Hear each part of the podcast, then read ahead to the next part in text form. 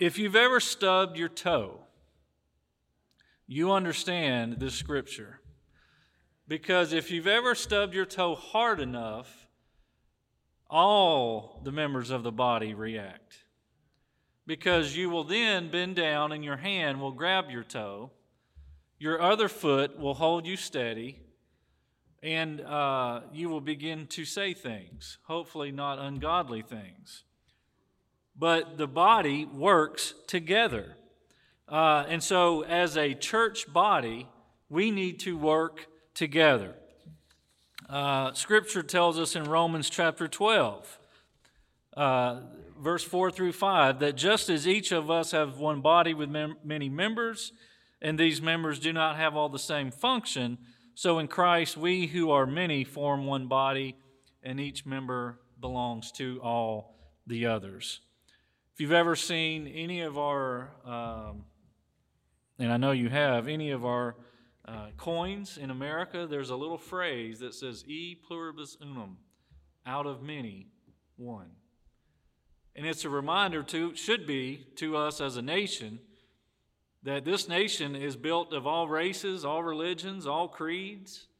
But then, if that's the case, how even more so is the body of Christ out of many, one? As believers, not just as salvationists, but as believers, universally, all around the world. We are members of his body. And what is his body? It's the church. Don't ever say, this is, or point to this building and say, that's my church. It's not. This is just the building. We are the church. The church is a body a living body, it's not a program, it's not an organization. For the organs of your body to fulfill their purpose, they have to be connected to your body. You remember the, you, the little thing we used to say about this bone's connected to this bone and this? It's true of us. We are connected. God has a special role for each one of you to play. It's not just for the, the preacher or the song leader or the Sunday school teacher. All people are involved in this. One paraphrase of Romans 12 says each part gets its meaning from the body as a whole, not the other way around. The body we're talking about is Christ's body of chosen people. Each of us finds our meaning and function as a part of his body, but as a chopped off finger or cut off toe, we wouldn't amount to much, would we? You know, none of us in here should be seen as uh, Lone Ranger Christians, where we just go out and do it all. We need one another. If a part of your body is cut off from the rest, what does it begin to do immediately? It begins to die. One of the things that COVID has taught us is the need, even for me as an introvert, uh, to be around other people. We need one another.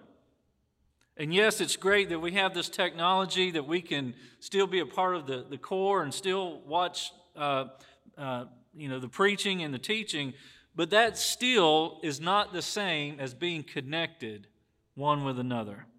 In fact, for most believers, the first sign that they are uh, backsliding is inconsistent attendance at worship services and other church functions. Why? Because they begin to go away from the body. Now, this is not a sermon, please hear me, where I'm telling you, you better come to church on Sunday. I don't do that. I've, I've even had people come to me and apologize. I'm sorry I wasn't here. Don't do that to me. I, am not here to be your, I'm not a Pharisee, okay? Uh, but all I'm saying is God does put a high priority on the fellowship of believers. Matthew 16, verse 18, Jesus even said, I will build my church, and the gates of hell will not overcome it. Football season is here, thank God. And um, one of the things that when you read Matthew 16, verse 18, we have to, what, God, what Jesus is saying is, church, you're on the offense. So many times we're on the defense. But Jesus is saying, church, you're supposed to go out there and make it happen with my power, and the gates of Hades will not overcome it. In other words, we should see hell as defending itself. So many times, though, we see the church as defending itself. The Bible calls the church the bride of Christ, the body of Christ. I can't imagine anyone saying to Jesus, I love you, but I dislike your wife. Or I accept you, Lord, but I reject your body. But we do this whenever we dismiss or demean or even, hear, hear me here, complain about our local body, our local church. Instead of complaining about the church, we really should pray for the church. And what I mean is each other. God even commands us to love the church as much as Jesus does. 2 Peter 2, verse 17, we are instructed to love the brotherhood of believers. In other words, love your fellow church members just as Jesus does. Unfortunately, many Christians use the church, but they don't really love the church. Many people believe you can be a good Christian without joining or even attending a church. But God would not agree. I'm going to share with you a few reasons why we need each other. The sermon titled, We Are Family. Now, knowing this corps, I realize many of you really are family, like 75% of you. But the great thing about a church is that it's not just blood, it's spiritual, it's eternal. A church family identifies you as a genuine believer. John 13, verse 35 says, Your love for one another will prove to the world that you are my disciples. When we come together in love as a church family from different backgrounds, different uh, races, different social status, it's a powerful witness to the world. The church is always healthier when we don't all look the same. The church is always healthier uh, when we have different languages and different backgrounds that, that make up the universal body of the church. And we need one another. So, also, a church uh, family moves us out of self centered isolation. You've probably heard the, the phrase, no man is an island. And that's true. Your local church, this, this corps, is where you and I learn to get along in God's family. We will learn to do that till He takes us away. Now, notice I said you learn, right? You do this too in your own family, in your own household as believers. Uh, somebody once said that it's the, the hardest place to be a Christian is in your own home. And I would agree whether you're all Christians or not. You see, learning how to get along is not something you automatically do. Because the first thing that we do as people is we want it our way. We become self centered. And God uses church family and your own family and the people you work with, those are family members too, to be able to see, not in them, but in us, the places that we need to work on or where really the Holy Spirit has to work on because we can't do it. But when we're participating as a member of a local church, you learn to care about others and share the experiences of others. What did, what did we read there? When one part suffers, the whole part suffer. When one part uh, is, has a joyful celebration, we should all celebrate. Paul wrote in 1 Corinthians 12 if one part suffers, every part suffers with it. If one part is honored, every part rejoices. None of us, from the pastor all the way down to whoever, no one here should ever feel like they're alone in the body of Christ. None of us. If somebody is feeling alone, and I'm not just meaning the emotion, I mean the idea that they are somehow alone, carrying all their burdens, we are not doing our job. We are all a part of Christ's body, and no one should be made to feel like their part is not important. God expects us to give our lives for each other. And ultimately, we always think of that as the ultimate sacrifice of death. But you know what I believe? I believe the hard part is living for one another. Day in and day out through the, the mundane things and through the ordinary that we are still here for one another. Yes, God expects Christians to have the same sacrificial love ultimately as Jesus did for us. Also, when you're connected to a family, the church, it helps you develop spiritual muscle. I am grateful, not as a Salvation Army officer, but as a believer, that I was a part of a church and am part of a church that taught me the Bible, that taught me what the Ten Commandments were, that taught me the doctrines, that taught me uh, what, what Jesus meant when he said, Love your enemies. I'm thankful for Corps Cadets and junior soldiers and all these great programs that we offer for what? To teach the Word of God. It helps us to grow.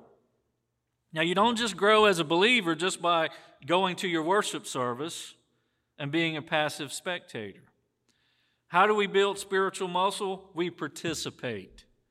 We participate in the full life of your local church. Paul wrote in Ephesians 4:16, under his direction, the whole body is fitted together perfectly.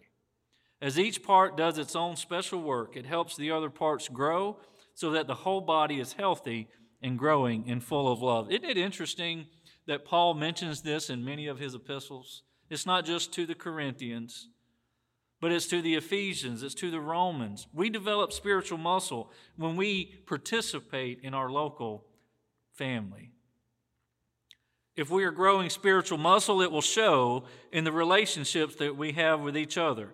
You see, it's, it's easy to fool ourselves into thinking we are mature if there's no one to hold us accountable. One uh, pastor uh, once said that you can tell Christians not by how they act, but how they react. It's not how we act, it's how we react when someone cuts us off on the highway or gossips about us or, or just does something that hurts our feelings.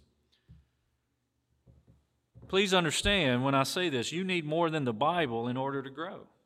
You need other believers. We need people who are wiser than us. And yes, there's people who are wiser than you. There's people who are wiser than me, much, much wiser. We develop spiritual muscle faster by gleaning from them, by learning from each other, being accountable to each other. And accountability, friends, is a two-way street. If you are only if you're the one only being accountable, that's not accountability. You need a church family. I need a church family because the body of Christ needs you. God has a role for you to play. Now, we say a role. What I mean is, you have a ministry. You don't have to be the corps sergeant major or the pastor to have a ministry. All God's people have a ministry. You know, you know what we used to call jobs? We used to say, that's my vocation. You know what vocation really means? You get down to the, the, the, the original term, it means that was your calling. And you know what? There are people who are called uh, to, to construction work. You ever noticed in uh, when Solomon is building the temple, or he didn't build it, he had other people build it, all those other people that are named, and they're not named because they're giving these great sermons. They're named because they can carve wood real well, or they knew how to take gold and make it into certain objects. That was their ministry. And God decided it was so important that He would name them in Scripture. So, friends, it's, it's not just the, the pastor that has the great and, and, and honorable job, it's every one of us. Your local church, if you claim this as your local church, this is the place God designed for you to discover, develop, and use your spiritual gifts. You know, for the first time that I can think of, um, in my officership, and, and uh, all officers have this, this little paper will come around once a year. And we'll basically say, how you doing? How's everything going? And for the first time ever, on this little sheet of paper, it asks this question What is your spiritual gift? So maybe after 155 years, we are now concerned about people's spiritual gifts. Friends, if, if you don't know your spiritual gift, I would invite you to pray and ask God, What is my spiritual gift? Because I guarantee you, as, if you are a believer, you have at least one. A gift not for you, but for the church, for the body to work in. God worked through Christ's physical body while he was on earth, and today he uses his spiritual body, he uses the Holy Spirit. And even so, the church, you and I, are God's instrument here on earth. Ephesians 2:10 says he creates each of us by Christ Jesus to join him in the work he does, the good work he has gotten ready for us to do, work we had better be doing. We don't work to be saved, but we work because we are saved. And I would say also, uh, and I say this in closing, a church family will keep you from backsliding. Now, I know some people don't believe that you can backslide, but I've met some that have. There's not one Christian, though, who is immune to temptation. And let me say this to you given the right situation, you and I are capable of horrible, horrible things. You and I, without the Holy Spirit helping us, living in us, reminding us of God's Word, we are capable of any sin. So the Bible says in the book of Jeremiah, Jeremiah 17, verse 9, the human heart is most deceitful and desperately wicked. Who really knows how bad it is? God knows this. So he assigned us, brothers and sisters in Christ, with the responsibility of keeping one another accountable. Never make the mistake Never make the mistake to think that we are above certain sins. But for the grace of God go I. The Bible teaches us in Hebrews 3, verse 13, to encourage one another daily, as long as it is called today, so that none of you may be hardened by sin's deceitfulness. I heard an interesting, um, uh, or, read uh, a few years back in one of Chuck Swindoll's books this very respectable pastor was, was getting up in years, and at his retirement uh, celebration from his church, he prayed a prayer that many people just thought astounding. He, he actually just said, Lord, please keep this old man from becoming bitter. And you know what I think is as, as we grow and as we get older and life does things to us and we have scars from from life and dealing with people, one of the temptations for us is not to go out and commit murder or adultery, is to become bitter. Is to, is to, is to be a, believer but not be able to bear fruit. The Bible mentions this, this root of bitterness. And that's why forgiveness is so important. Now, forgiveness is tough because it's not requiring anything else from the other person, it's not requiring justice.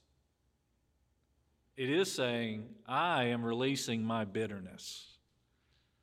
When you forgive someone, as Max Lucado likes to say, it's like taking the keys and unlocking the prison doors and realizing you're the one that's being set free. When you don't forgive, and you allow bitterness to grow, he says basically it's like drinking poison and expecting the other person to die.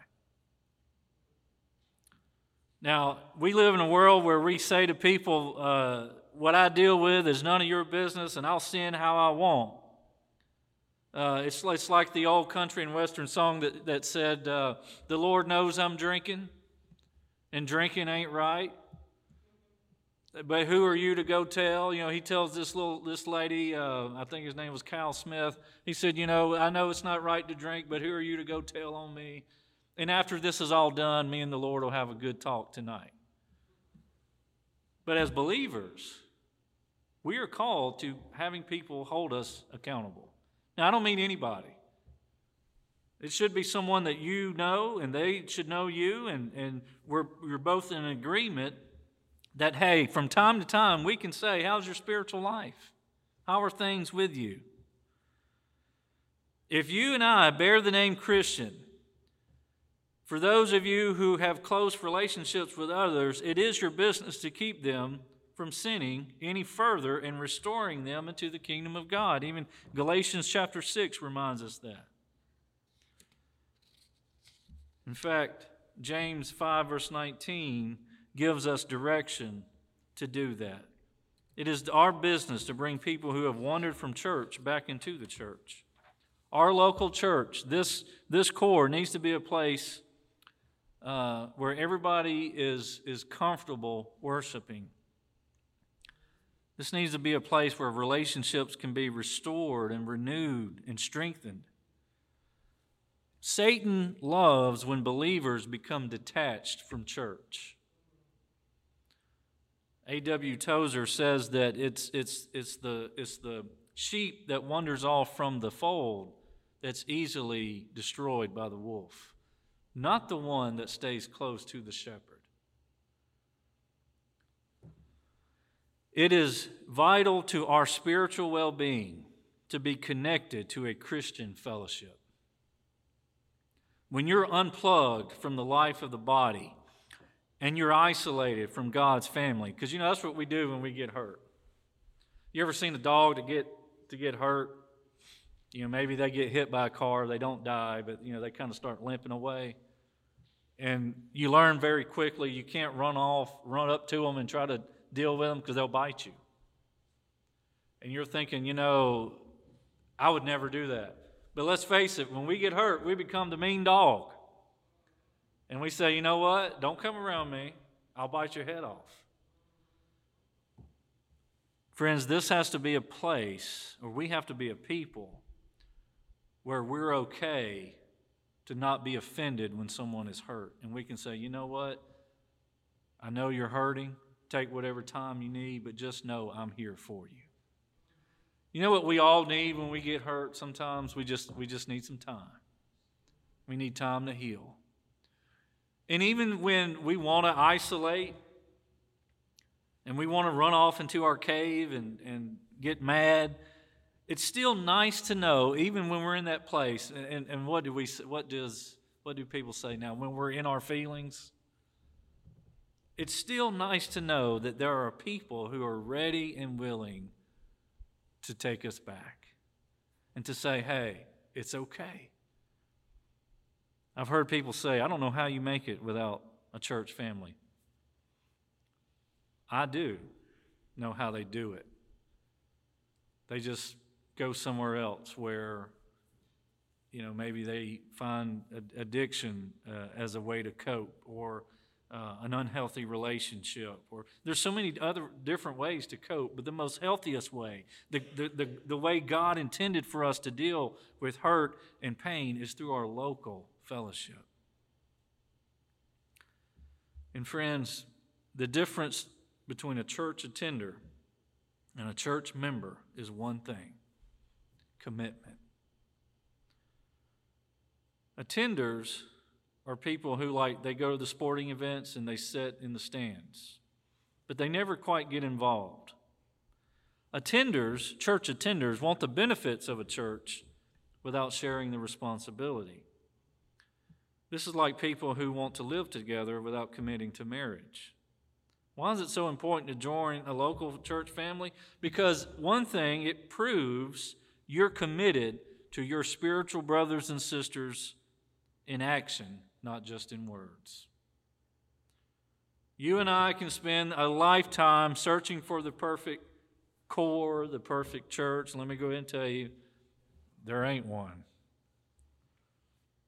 God calls each of us to love imperfect sinners because we're all imperfect sinners saved by grace. You become a Christian when you commit yourself to Christ, but you become a church member by committing yourself to a specific group of believers. I would invite you to just think of, just in your own heart and mind, think of your relationship with the people in this corps. Think of the people uh, that maybe aren't here anymore. Maybe they have been hurt. Maybe they've gone off to another church. But, friends, when you feel the temptation, and we all feel like this sometimes, that we want to tear down or we want to gossip uh, about someone, ask God to give us the strength. Because sometimes we need the strength just to pray for people, but to pray for people, to lift them up. We all need one another. And our church can grow spiritually if we show others that we love and care for each other. That's our responsibility. None of us are perfect. No matter how long you've known the Lord, none of us are perfect. We need each other to encourage each other as we grow, to mature, to be the Christians that God has called us to be. As the pianist plays, uh, I would just invite you, uh, it, whether it be at the altar or at your seat, to pray for your corps. And when I say pray for your corps, I mean one another, that God may be glorified in how we treat one another. And let's not forget Jesus' words. Jesus said to his disciples, The world will know you're my disciples if you love one another.